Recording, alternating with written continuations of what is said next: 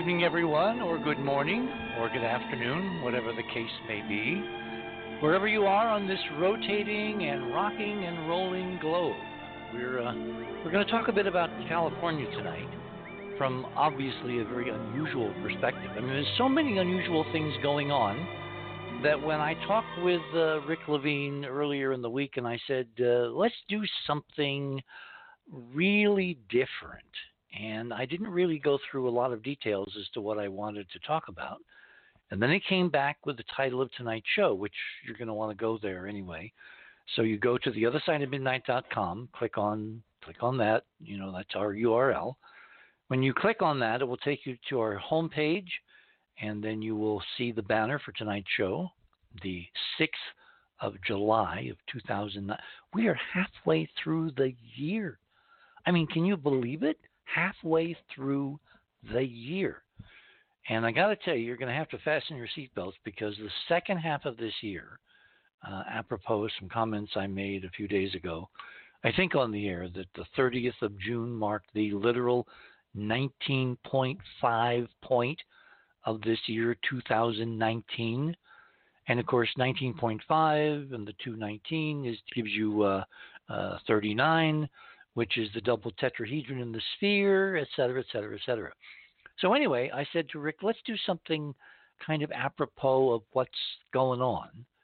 And he sent me this really amazing banner, The Disintegration of Reality. And I thought, well, you can't get any more Twilight Zone than that. So that's where we are tonight. So before I do anything further, let me talk a bit about this uh, this earthquake because we're going to be discussing this earthquake uh, back and forth for the rest of the evening in various modalities. On July 4th at 10:33 a.m. local time, a 6.4 hit uh, Southern California, well to the east, 240 some miles to the east of Los Angeles, but just north of uh, a place I know quite well, which is Barstow, California which is where the Goldstone NASA JPL tracking station, the, the major Goldstone Earth uh, station of the uh, Deep Space Instrumentation Facility, also called the Deep Space Network, this uh, field of very, very, very large antennas, 70 meters and you know 30 meters and all that out there. It, it struck just north of there, near a little town of let me see if I can remember the little town. Uh, it's one that apparently has 30,000 people in it, but uh, it's it's um, it's called Ridgecrest, Mojave Desert. Um, they say here 125 miles north of northeast of Los Angeles. Anyway, so on um, on the morning of July 4th, which is the American birthday uh, celebration by one and all, um, this very potentially disastrous quake struck. I mean, 6.4 is nothing to sneeze at. Now, one of the things I picked up as I've been doing research, which I had forgotten because many years ago I thought I understood the Richter scale, but each number on the Richter scale, like 4, 5, 6, they're separated by a factor of 32. So a 4 is 32 times more powerful than a 3, and a 5 is 32 times more powerful than a four, and you work your way up the scale.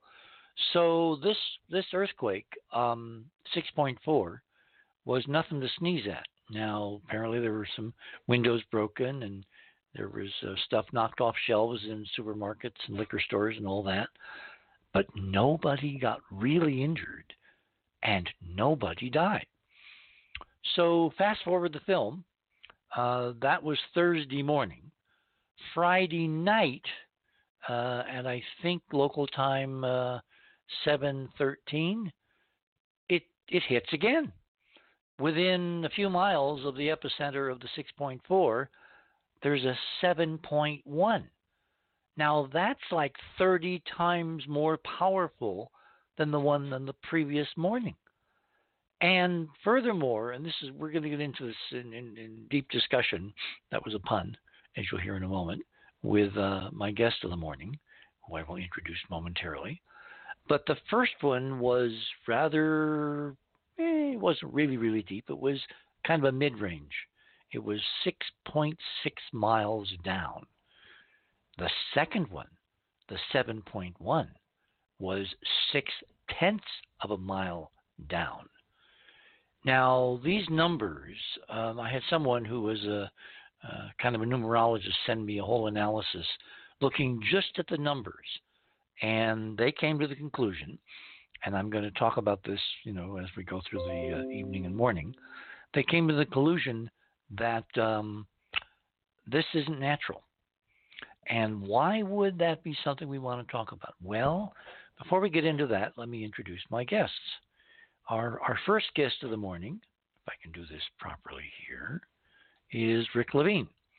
Now, why did I want Rick on? Rick is a hyperdimensional astrologer, a term, a, a term I've kind of coined, and we'll see whether he kicks and screams about that. His bio says he's a professional astrologer since 1976, becoming a respected leader in the global astrological community. He's the past president of the Washington State Astrological Association, or rather, Astrology Association, co founder of StarIQ.com, a founding trustee of Kepler College, and co author of eight years of Barnes & Noble's annual Your Astrology Guide. Rick wrote a daily horoscope column for nearly 17 years, delivered via the internet to literally millions of readers per day through Tarot.com. He is the subject of a DVD, Quantum Astrology Science, Spirit, and Our Place in the Cycles of History. His internet videos reach tens of thousands of people every month, and in 2018, Rick was awarded the prestigious International Astrologer of the Year Award by the Krishnamurti Institute of Astrology in Kolkata, India. I'm probably mangling that terribly. On a recent lecture tour to Istanbul, Istanbul or Istanbul, I think that may be a typo, Rick. Uh, Rick was awarded the coveted Fomalhaut Award for astrolo- astrological excellence, Fomalhaut being a uh, rather bright star, by the Turkish School of Astrology. His current video teachings are available at www.patreon.com slash Ricklevine or Rick Levine. They run all those letters together, and there's a whole bunch of other links under his bio on the other side of midnight. Georgia Lambert, who you have met many, many, many times on the show, has over 50 years of experience in the field of esoteric studies, receiving formal training in Eastern and Western disciplines, methods, and traditions. She was the first to be licensed by the state of California to teach meditation and esoteric physiology, an experimental course she presented for three years at the College of Osteopathic Medicine of the Pacific. She also was uh, part of uh, Manly Hall's uh, Foundation in Southern California and is our kind of resident metaphysician. So, boys and girls, welcome to the other side. Good evening.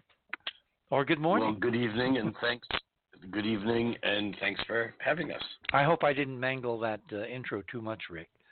Uh, no, it, but but it is Krishnamurti Institute Krishnamurti. in Kolkata, Kolkata, which used to be Calcutta. Oh, that's okay. Okay, so the spelling all got changed, and that's why I didn't rec. Okay, well, you it live did. and learn. You live and learn. So, Georgia, let's start with this earthquake because we were talking before we went on the air that you live not very far from where this is all taking place, kind of southwest.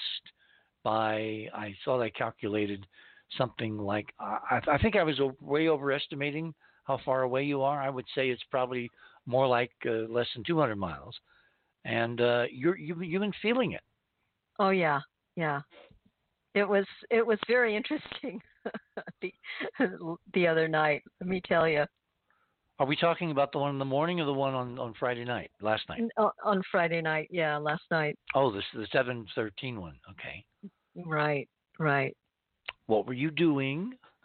Well, this is very glamorous. Uh, I have a Great Dane who drinks out of the bathroom sink when she wants water. Ah, I thought you were so, going to say something else. Okay. so, so I was in the bathroom turning on the faucet for the dog and all of a sudden um, I got really, really dizzy.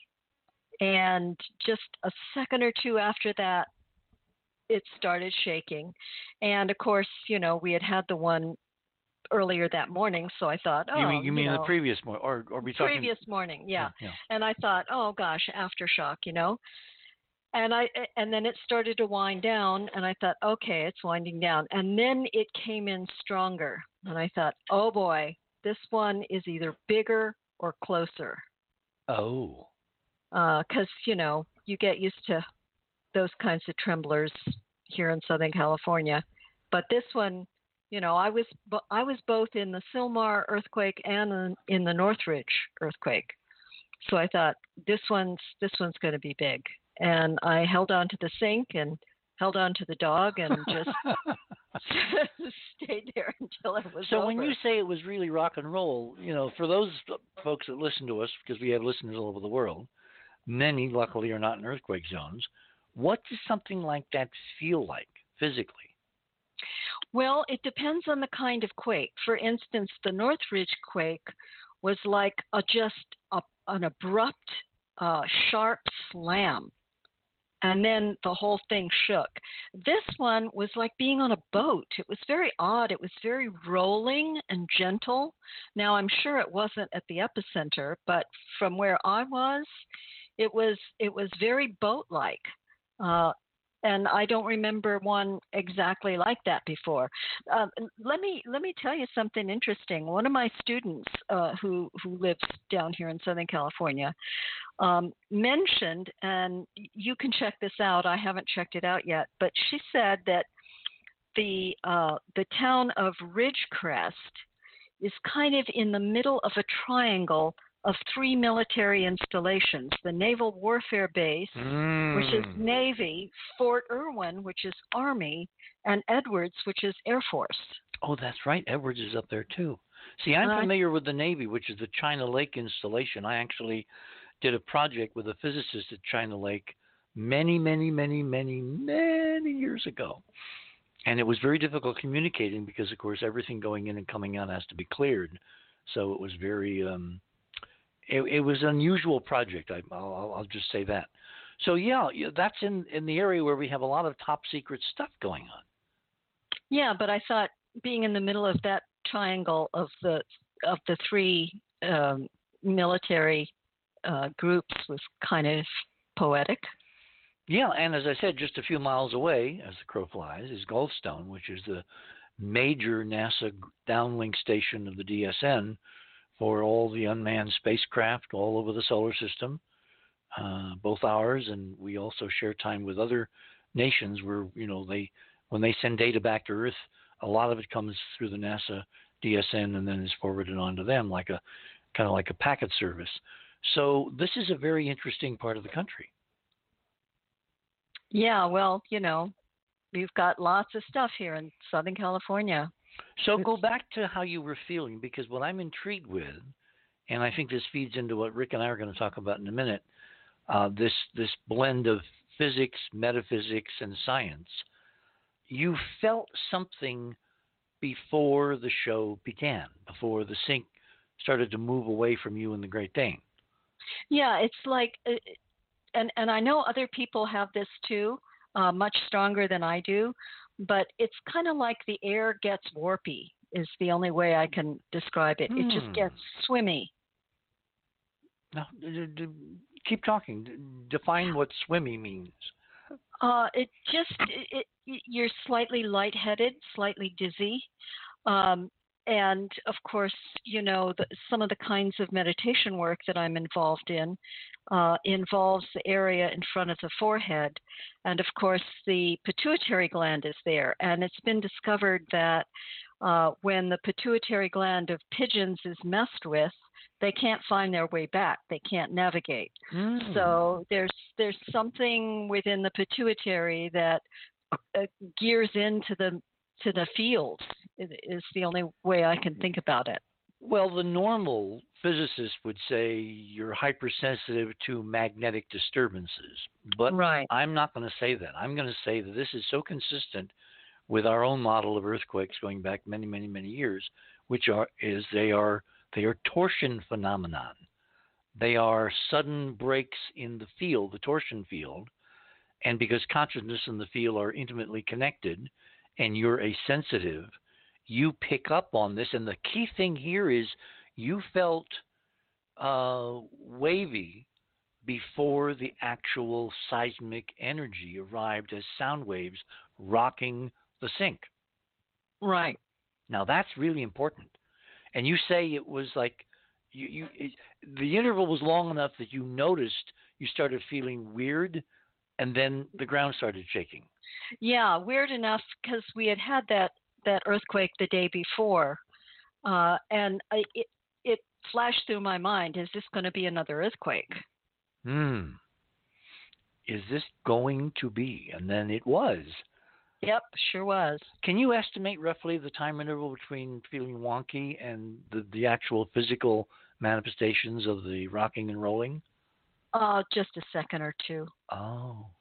But see, but, there, but, but it was enough for me to register it in my brain that is this going to be another quake? Yeah, because one is limited to the speed of sound in rock, which is very fast. It's thousands of feet per second. And the other is not limited, we don't think, even to the speed of light. So you were getting the instantaneous, it's happening, and then the physical effects followed, you say, by about a second. That's really interesting.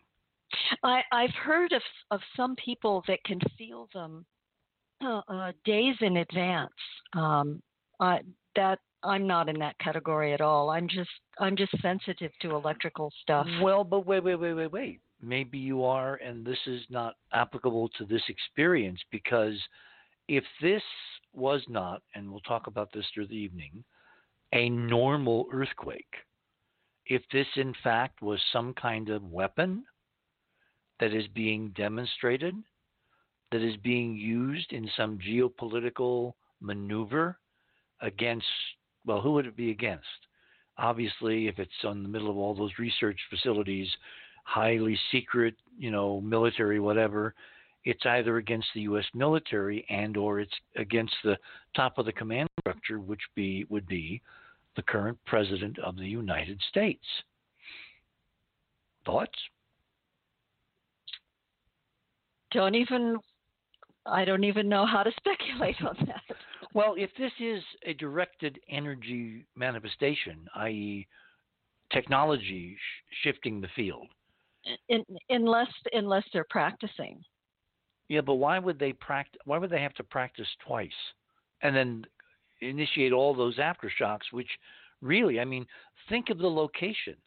They're so lucky. People are so lucky that so few live in that area because a yeah. 7.1 underfoot is really, you know, somebody should have died and nobody has died. Isn't that interesting? I mean, this almost takes us from the realm of terrestrial guys playing war games to a higher level of something which is able to manifest this demonstration, if that model is assumed, but in a way that nobody has died. And that's statistically really weird. Yeah, if that 7.1 had hit, you know, under Los Angeles, it would have been pretty devastating. Oh my God, Katie barred the door. Rick, uh, jump in here. What What are your thoughts on this? Because you obviously you live in Seattle, so you're not feeling any of this, but you're looking at what's going on, and you have a brain, and you connect dots. And what have your thoughts been well, over the couple, last few days? Uh, uh, uh, um, a couple of things. First of all, I did live almost a decade in Los Angeles and experienced several earthquakes there, including the 1987 Whittier quake, which was quite strong. And the the um, three or four quakes that I actually experienced, um, and since I've been in Seattle, there was um, one earthquake here that was that was uh, um, registerable on the map of perception, uh, significant even. Um, the the thing is, and and Georgia kind of used the words, and, and as she said this, immediately my mind went to an experience that I have had in each of the quakes I've experienced, and it's an experience that I've only had as distinct experiences in a couple of other instances. Let me tell you what the experience is first, and let me tell you when I've had it. The experience is that what what what Georgia called wavy and or wonky, the experience is that those things which are solid, those things which are three dimensional and solid, kind of begin to shimmer and feel like there's an, a sense of, of, of, of, transparency. The word I would use is, is ionized, which may not mean anything to, you know, it, there's just a, a feeling of what happens when, when, when things begin to like buzz at a very, very high frequency. And, and during an earthquake or just prior to it, looking around, the buildings, the ground, the everything seems to have that kind of um, solid isn't solid anymore kind of of, of, a, of a feeling to it. You guys That's, both have been out in the desert and you've seen the sun baking oh, yeah. the desert yeah, yeah. and you see the heat waves, the shimmering. Is it yeah. kind of like that? It's it's not uh, quite for me. Go ahead. Go ahead. For for me, it's kind of like that. If you could translate that visual into a physical feeling. Oh. And for me, it was a for me it was visual, but it was not quite the shimmering. It was a much higher frequency and more energetic. It wasn't like fuzzy hazy. It was very sharp. But let me tell you the two other instances in my life where I've had that identical experience. I mean, enough like it was like deja vu-ish. One time was I many years ago, back in the geez, back in the uh, early '80s, maybe late '70s. Um, I had the distinct, um, I was going to say, pleasure experience of spending um, some time with Uri Geller, um, and and I watched more spoons and forks and pieces of metal tie themselves up into weird, weird knots than uh, than than I would even care to admit that I saw, but I did. And what and what I took away from that particular day, without judging that phenomena, is that every time a damn spoon began to bend, when I looked at it, it looked like the metal was like jumping, and it was like the it wasn't quite transparent, but it looked like the actual um, fork or spoon was was was kind of like again I come back to that word like ionized. It looked like it was like like like jittering. I wish you could see my hand going back and forth, oh. kind of like high frequency. All right, that was that's one other time. The other time where I've had that identical experience um, is in, um, let's just say, in my youth when I had some very intense uh, psychedelic experiences where that which is solid becomes um, not solid and buzzes with its own energy as if it's alive and buzzing. And and the earthquakes for me that I've experienced all had that same kind of feeling that that which is solid is not really solid. Solidity is an illusion, and you get to somehow see its true nature, which is more transparent and fluid and in hmm. some other state of matter. This almost sounds like frequency matching. It Where, absolutely does. Now, one other thing I want to say just very quickly is that, and there's a reason why I want to get this on the record, is that the second earthquake was actually at 8:19 p.m. according to the um, uh, um, USGS. It was 8:19 p.m. 11 miles um, outside of Ridgecrest, and the reason why the time is so important is that at that moment, within about five, yeah, within about within about uh, 29, 20, within about 10 minutes of Earth time, the planet Saturn and the nodal axis. That's the place where the intersection of the moon's orbit around the Earth and the Earth's orbit around the moon is the intersection of those two orbits. Right. Saturn right now is at that nodal point, and that axis was on the horizon at Ridgecrest at 8:19 p.m. on at the moment that the earthquake struck. On and the, that's pretty crazy. On the eastern horizon, the rising horizon.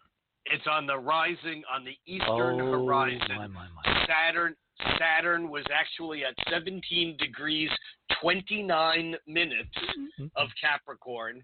The nodal axis is at uh, 17 degrees 43 minutes, and the actual eastern point itself was 17 degrees 21 minutes, all from a celestial standpoint close enough to create rock and roll. Now, the interesting thing about this, and there's more to say on this, but I don't want to hijack the conversation completely, is that Saturn and Pluto are coming into their once every 33 to 35 year alignment, and they are both retrograde, meaning they're on the same side of the sun as the um, as the Earth is, meaning that these planets are very close, very close um, to the Earth right now.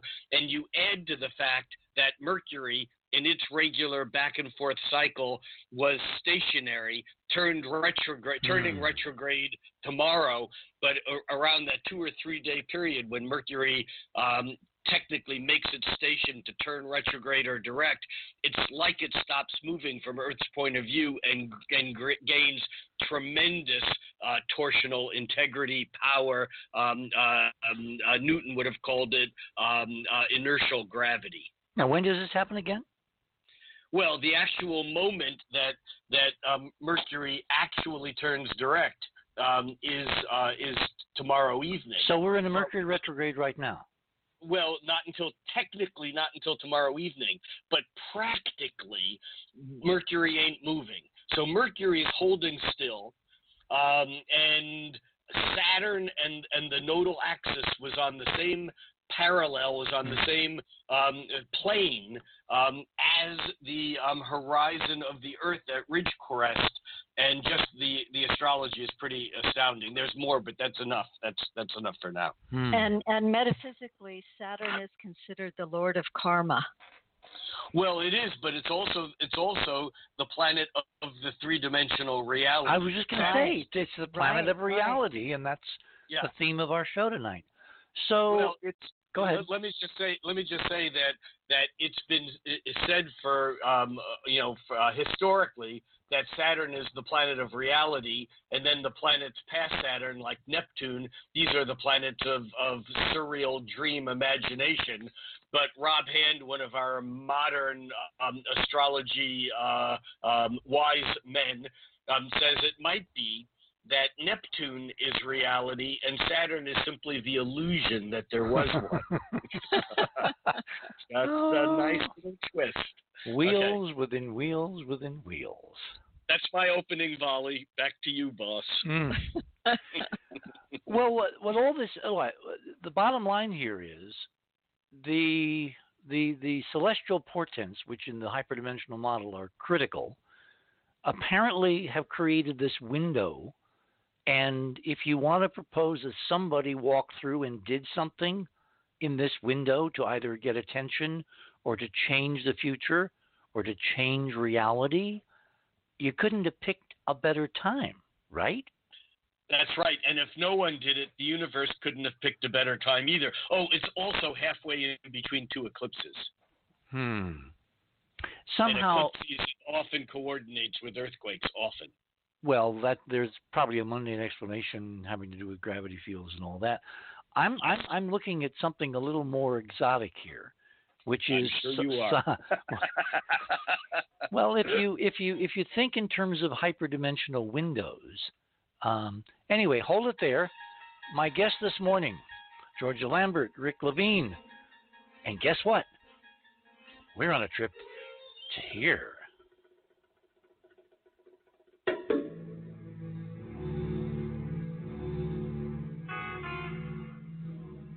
You're on the other side of midnight. My name is Richard C. Hoagland, and we shall, hopefully, return.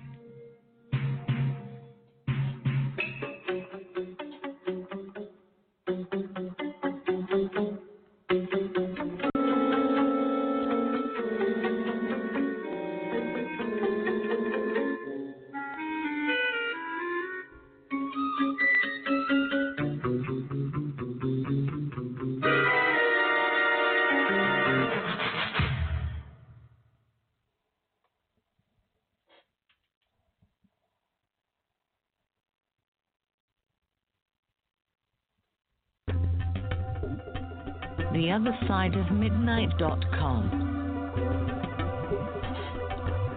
Tune in to listen to Richard C. Hoagland and his fascinating guests.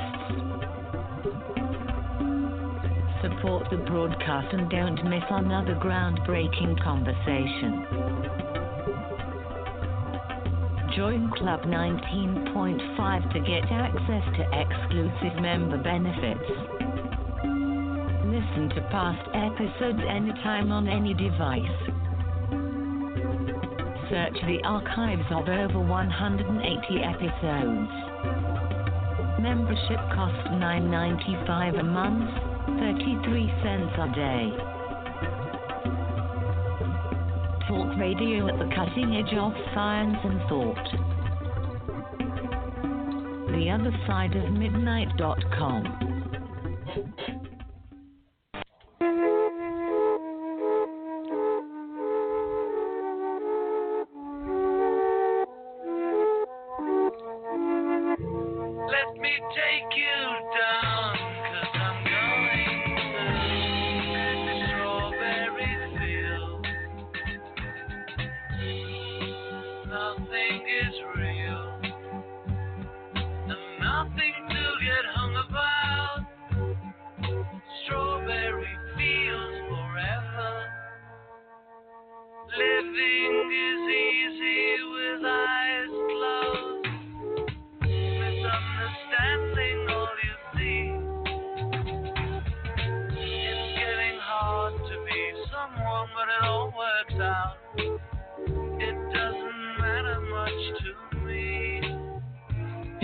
welcome back, everyone, to the other side of midnight on this uh, Saturday evening, July 6th, as we grapple with something which is immortal and is of deep interest to us all, which is did he just say nothing is real?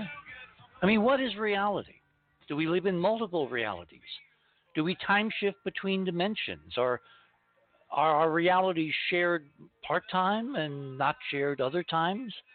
Can we change our realities? Can we focus and actually move between timelines? And did we, all of us en masse, over the last several years, beginning maybe in uh, November of 2016, did we move into a totally unprecedented, unexpected, unanticipated, and maybe unendurable reality?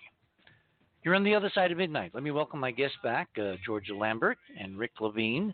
And I think, Rick, this is something that you were thinking about when you sent me some outlines of things to talk about the Beatles and Strawberry Fields and Nothing is Real.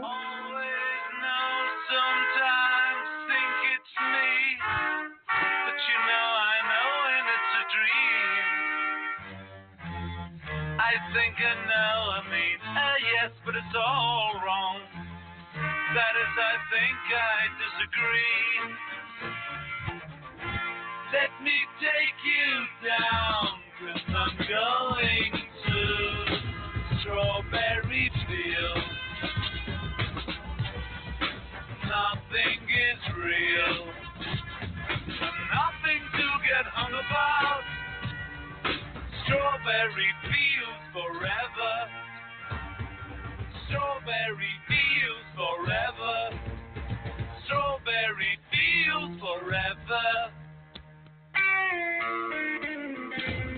Okay, Rick, that's about as good a segue as I could arrange. Where do you want to start? exactly with that song. That's exactly what's on my mind. There have been a lot of people who have talked a lot about the quote unquote paradigm shift, about the movement from Newtonian to um, to Einsteinian or quantum physics, about um, the shift um, that we've all gone through. However, I think the shift is even greater than many people have imagined, and and it began with a crazy discovery by a French chemist, uh, Lavoisier, who is credited with discovering oxygen. But but the and this is in the 18th century. But the interesting thing that we moderners don't understand is that Lavoisier didn't just scientifically discover oxygen. He was the first person to actually claim that there were things that were invisible that still had substance. I mean, let that sink in for a moment. Because what we're talking about here is the relationship between physics and metaphysics. And it used to be that the dividing line, the wall between what was physical and what was metaphysical, was a wall as as as as fixed, as rigid, and as impermeable as Saturn itself, and that that wall, starting with the discovery of oxygen, something that was physical, had substance, and yet was invisible, we've now fallen through this this this uh, um, uh, what's the right word? Into a funny house. Crack in time. where a crack in time would work fine where where what physical and metaphysical um, are are no longer separate. Um, and, and in some ways this is um, corroborated by the understanding of the relationship in modern physics of particle to wave. That those things which are solid are not solid. Um, as Einstein said, reality is an illusion, albeit a very persistent one. but the fact of the matter is that that the physical world as we see it is an illusion that's based upon the intersection of um, high frequency electromagnetic and other forms, other waveforms that create the illusion of that which is solid. And so, this idea that that seeing is believing doesn't work anymore. In fact, the um, recently passed Wayne Dyer um, said that actually in these days, believing is seeing. In other words, something has shifted, and and the realization that physical is not necessarily what is real. That we do not end at our skin. Um, I'm sure Georgia will attest to this and has already mentioned the fact that you know that space that's in front of our um, pineal glands um, is you know is part of us, but it's also you know a piece of us and and the fact is that we have gone through this eye of a needle and and there is no going back. Um, you know you can go back to um, the writing of uh, Pierre Teilhard de Chardin, um, who hypothesized this noosphere, this, this idea that human thought itself would basically encircle the planet and become something unto itself and with the advent of the World Wide Web and the and communication in high frequency realms, whether it's uh, radio or television or um, you know all these high frequency radiating waveforms, uh, cellular communication, we've now created this exo nervous system, this this uh, kind of uh, frequency envelope around us that has confirmed the fact that physical does not necessarily describe reality.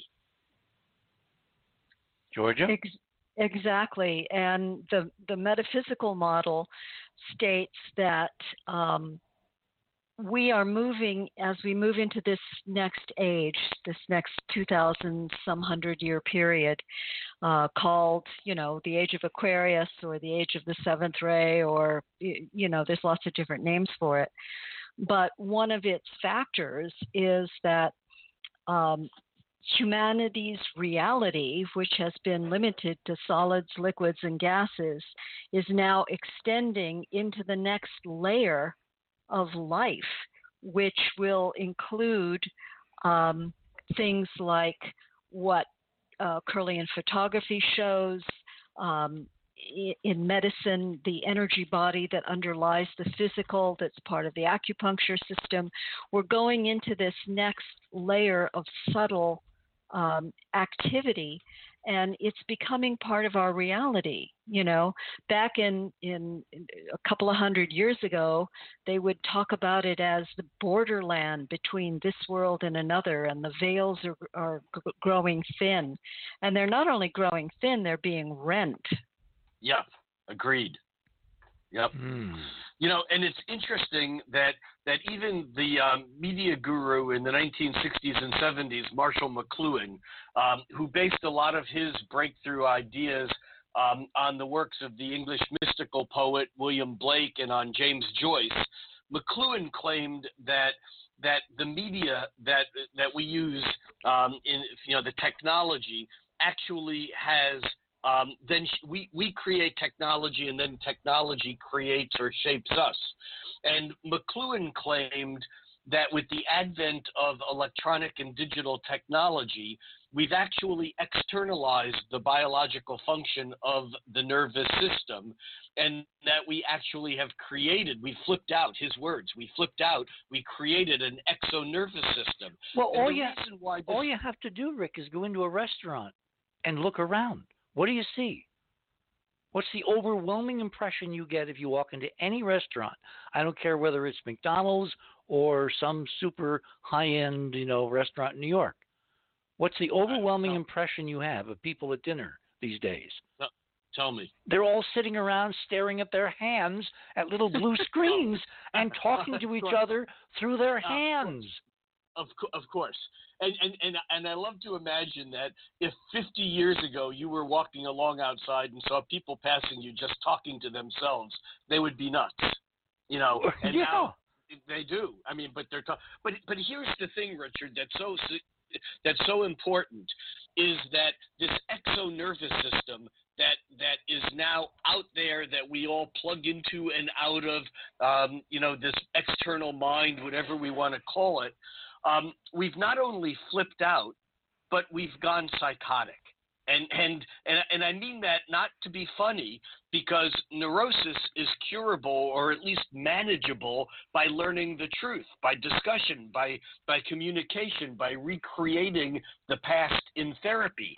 However psychosis is not. You know schizophrenia is not cured by therapy and by and and by what's going on in the world recently especially over the last several years it's like you can take people with different points of view, different perspectives, and put them in dialogue. And the more they talk, the further apart they get. There is, it's not a neurotic situation where we can repaint the truth. We've gone psychotic. We've flipped out and freaked out, and it is a pretty kind of crazy place we're in these days. I have met more people, you know, because what I do is kind of not normal, and I try to support what I'm doing with evidence. And I'm encountering more and more people who will say to me, "I don't believe any of that. I I I, I have my own beliefs." And no matter what evidence I try to array in support of a position or a discovery or whatever, they are immutable. They are unreachable. They're like in bubbles that the bullets will bounce off. Their processes cannot be affected by reality as buttressed by evidence. Yep. Yep. But that's that's understandable. You know, every time we have this great change of an age, uh, you have the resistance of all of the old paradigms and belief systems and forms, and so there are those that will lend themselves easily to this new horizon that's opening up. And there are others that are going to fight it tooth and claw to the very end because it's too scary to to move into something different. You know, people will remain in uh, an unsavory situation just because it's known, and that's safer than the unknown, even if the unknown is better. Hmm. Yeah, I, I agree with that, but um, you know, it. Uh, I think um, uh, Keith just uh, put in the chat box that I belief, saw that. Yes. belief belief can't control reality, but I'm not convinced that that's the truth. I don't I don't know that I believe that because I've seen people with 100% belief or denial um, make changes in the external world or in their body that were impossible.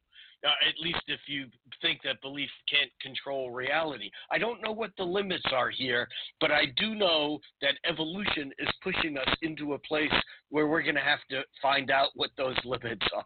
I'm not so much thinking it's evolution as is this phasing, cyclic physics of a meta reality, which I think is modulated by the 26,000 year precessional cycle. So, my question is are we coming up, because in the astronomy we are, to a once in a 26,000 year moment in the cyclic physics to where all kinds of things will become possible that were not possible in previous ages in those 2,000 year increments because the alignments with the galaxy and the solar system and the Earth and the axis and all that has to be just right for this reality to be bendable, to be malleable, to use George's term, to be warpable. I think Yeah. that's true. Yeah. So- I, I would like to think it's true, but I don't know, and I don't think that we can know because our window into the time, um, uh, the time span that you're talking about, is such a tiny slit. It would be like it would be like talking butterfly language to a caterpillar.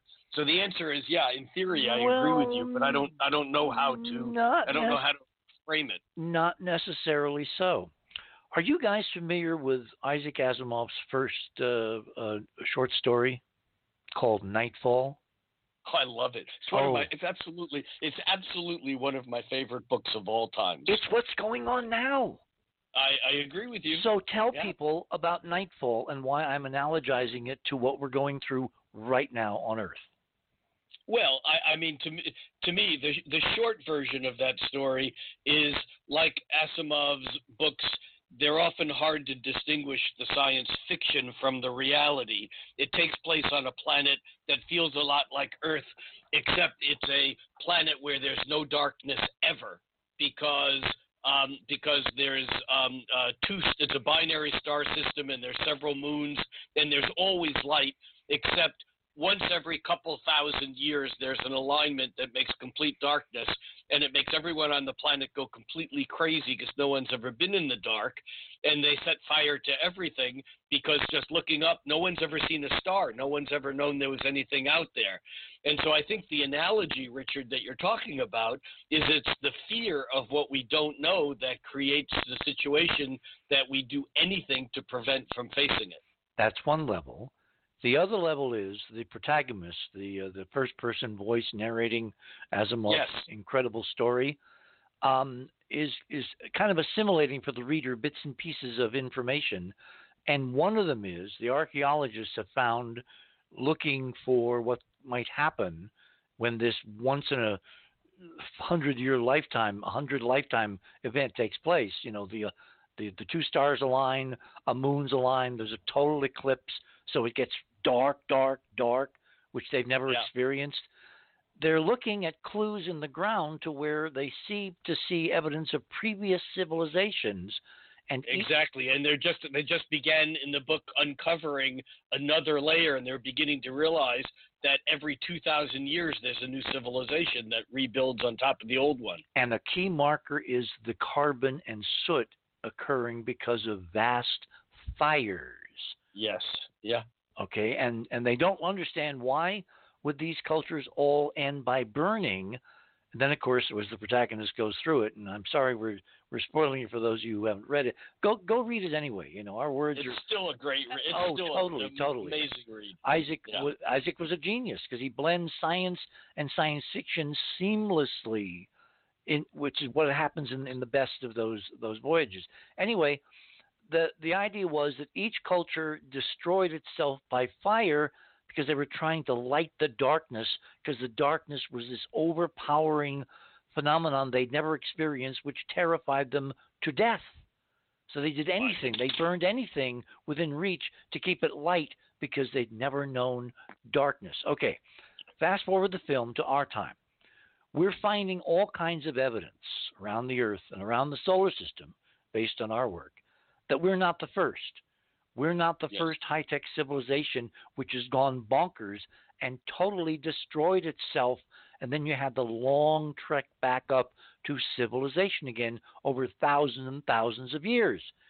What if, guys, this madness, which is affecting the human species right now, if it goes on, will we, in fact, and this is going to sound really down, will we wind up tearing civilization apart because we can't agree on reality? And we're seeing that all around us now people who are impervious to facts, impervious to evidence, impervious to normal empirical reality. They live in their own belief system. What if, as the physics keeps changing, these reality systems can compete in the field to create these structured bubbles of separate, isolated realities where, of course, civilization, which is communal, can't function, and we all degrade back, we devolve back to where we have to, as the physics keeps changing, back up this long 26,000 year cycle, we start it again and again and again. Yeah. Yeah, yeah. You know, I, I think I think that what you're saying is very interesting, valid, and true. And As terrifying as quick- hell. and and well and terrifying and as a very quick aside um, i would just like to acknowledge the fact that it was isaac asimov it, isaac asimov is the reason i became an astrologer because i became enamored with the protagonist of his foundation trilogy hari seldon who wasn't an astrologer but developed tools as many of your listeners i'm sure know that he could predict the outcome of uh, human history by applying these mathematics to the behaviors of humans. And that was so fascinating to me that when I began to learn about astrology, all I could think of was Hari Seldon. Well, as I've been looking at this, Georgia, you're being very silent. I've been well, thinking- I'd, I'd, I'd like to throw in something positive here. Yeah, by all means. Go ahead.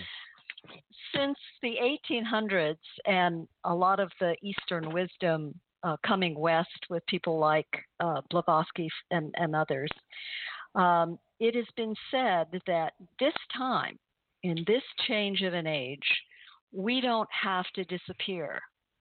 Yeah. That this time we it doesn't mean that it will, will be easy, but this time we can make the transition without that severing of the collective consciousness thread. Hmm. And how does that work in the eight minutes we have till the top of the hour? In one word, in one word, it's awareness. That's right. You've got it. Have you if, noticed if enough if enough people if uh, whatever that hundredth monkey uh, you know component happens to be if enough people can stay awake and aware during this change uh, that's enough to keep it together Have you regardless noticed- of, regardless of the breakage of the old Yeah. forms sorry to interrupt, Agreed. but have you noticed? 'cause I want to put this in the conversation because we got eight minutes to talk about it. There's a new buzzword in social media, in network television, in just common, ordinary, you know, people talking to each other. They're they're calling it woke, woke capitalism, woke this, woke that. It's like the mainstream has suddenly gotten the idea that we have been asleep. ah it's kind of like the old word grok Yes. dates me doesn't it Uh, well, it's from Heinlein. It's from uh, Yeah. Moon, the uh, the Martian, not the not the new Martian, the uh, uh, Stranger in a Strange Land. yeah But yeah, but yeah, woke. Suddenly, I'm I'm hearing it and seeing it everywhere, and by Yes. people that you never imagined would would think alternate speak. Yeah. Anyway, Georgia, I, I'm sorry to interrupt, but I want oh, to put no, that no, in no, there. no. that see to me that's that's a data point in the favor of your positive model that enough of us will get through this transition to keep the crazies from really killing what we have built and cherished and want to continue building. Okay, so just let me interject something here because Georgia said something that that was a, a moment upsetting um, when I realized that that our conversation, uh, Richard and and me, Rick, that our conversation might have sounded negative because by no means am I negative about this, and let me tell you in a in a very short paragraph why. And the reason is that with the breakdown of the barrier between physical and metaphysical, in metaphysical reality, um, there's no drag, there's no lag of seasons, there's no, uh, it doesn't take time for things to catch up. It's like having a dream. If you, if something happens, boom, everything changes in a second, and you go from this horrific state to this beautiful state, or from Right. here to there. And by that same token, we live in a world where, as I said earlier, although we've changed from a Newtonian to a um, quantum paradigm, um, that because everything that's ever happened and everything that ever will happen is happening simultaneously, it's our brain that gives us the illusion of linearity, I believe, many other people do too, that the simple piece of this is that we can change it all on an absolute dime. I we can turn that. around instantaneously because in the realm of metaphysics, it's like it, it, it's what the Tibetans call the bardo states. Those states of consciousness that do not have physical drag, change occurs instantaneously, and that I think is our potential saving grace, and it only comes from awareness, increasing awareness, not dumbing it down. This, of course, is one of the big battles on the planet, not just in the United States and England and in Indonesia and the Philippines and so on. The, the big battle is between are we going to become more woke or more stupid? And I don't mean stupid meaning IQ test, I mean more dumbed down. And of course, the biblical uh, version of that is things changing in the twinkling of an eye. Notice it doesn't say eyes, plural, it's twinkling of an eye. And Kabbalistically, this is the movement of humanity from Malkuth, the lowest sphere, to Yesod, where the final sort of etheric tweaks are put on things before they become physically dense. And so we're we're moving up a notch uh, to where things can change instantaneously. Yeah, and I would also suggest that the larger piece of this change began in the 1890s. Um, as Georgia talked about, not only Madame Blavatsky, but there was a lot of energy that the rise of theosophy and psychic um, uh, stuff was going on, and that in the and and this was the same period of time in which Freud wrote the interpretation of dreams, and it was also the time at which the planets Neptune and Pluto aligned. This is the slowest moving rhythm of the known planets in our solar system. Uh, Neptune catches up with Pluto every 500 years. And they did that in the 1890s, and there was this whole kind of first wave of a taste of Yeah. the metaphysical predominance over the physical. And I think we're very much still in this particular cycle. And that's the time when you had uh, science fiction writers emerge playing with concepts like time travel. You saw this in the arts where uh, instead of just painting a bowl of fruit, they question what would that fruit look like if you could look at it from different perspectives all at the same time, at the Mhm. same instant. Um, the, the, the famous painting nude descending a staircase is is like still pictures of a of a film it's Yeah. it's a sequence so all of these concepts were coming into humanity in all kinds of different ways You know, I'm And again, and again, going back to technology, that was the same time that we began manufacturing higher frequency electromagnetic waves, Marconi and Tesla. That's that's when that was occurring on a technological point of view. right there's a psychologist, and I'm trying to remember his name, and I was trying to Google while you guys were talking, and I, I obviously have it wrong. I thought it was Fitzgerald, but it may not be. He has discovered something really remarkable based on standardized IQ tests. He says, and again, I wish I could remember who this guy is, and in the break I'll try to figure it out, that based on multiple phasic tests, IQ tests of different forms from all over the world, not just from the U.S., from all nations, you know, apparently some kind of UN database, that we have all been collectively, according to the tests, been getting smarter and smarter for over a hundred years. Mhm. Now you look around at the world, and that's obviously nuts.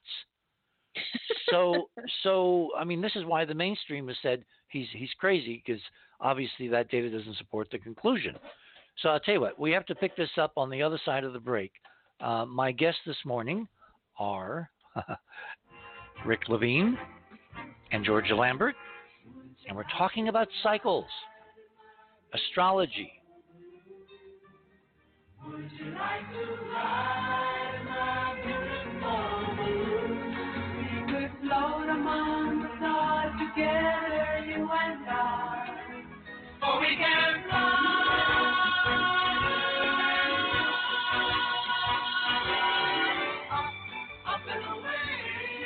and you're on the other side of midnight. My name is Richard C. Hoagland, and we shall return.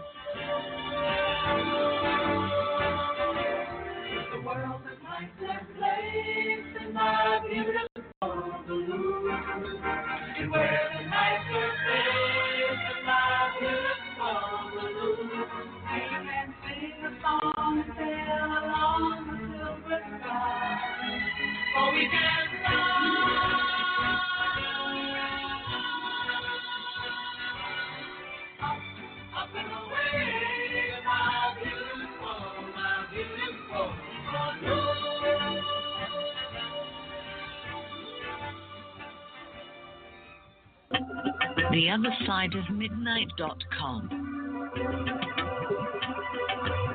Tune in to listen to Richard C. Hoagland and his fascinating guests.